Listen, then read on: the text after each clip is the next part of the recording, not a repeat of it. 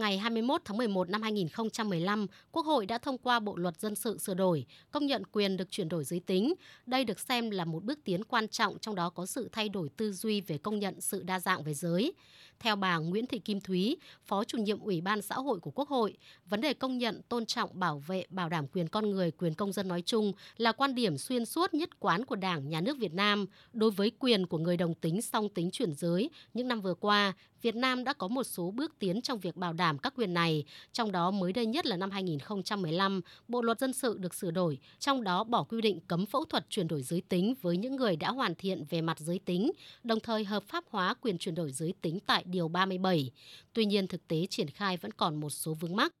Từ ngày mùng 1 tháng 1 năm 2017, tức là cái ngày mà Bộ luật dân sự năm 2015 có hiệu lực, Việt Nam cho phép thực hiện cái chuyển đổi giới tính. Tuy nhiên, cá nhân nào được thực hiện chuyển đổi giới tính, cơ sở khám bệnh chữa bệnh nào được phép thực hiện chuyển đổi giới tính,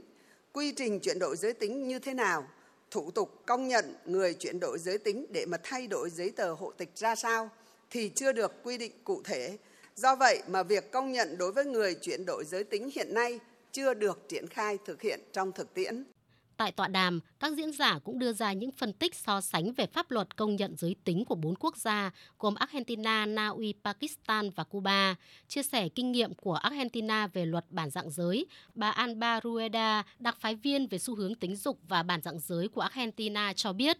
một điểm quan trọng trong luật bản dạng giới của chúng tôi liên quan đến việc tiếp cận y tế toàn diện, đó là điều thứ 11 của luật. Điều 11 đảm bảo được hưởng y tế toàn diện, được tiếp cận các can thiệp phẫu thuật toàn bộ hay một phần, hoặc được điều trị hormone toàn diện để thay đổi cơ thể, kể cả phẫu thuật cơ quan sinh dục theo đúng bản dạng giới tự nhận thức mà không cần yêu cầu sự cho phép về mặt pháp lý hay hành chính.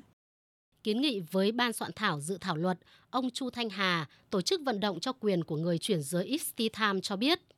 Chúng tôi đề xuất là nên có những cái biện pháp hỗ trợ để giúp cho những người chuyển giới trẻ tuổi dưới 18 tuổi bắt đầu khám phá về bản dạng của họ, được sự đồng thuận của gia đình để có thể được tiếp cận những cái dịch vụ tốt hơn, ví dụ như là tư vấn tâm lý và bắt đầu có thể tư vấn về làm thế nào để sử dụng hormone can thiệp phẫu thuật một cách an toàn mà không phải đợi đến khi họ quá 18 tuổi mới bắt đầu giúp đỡ họ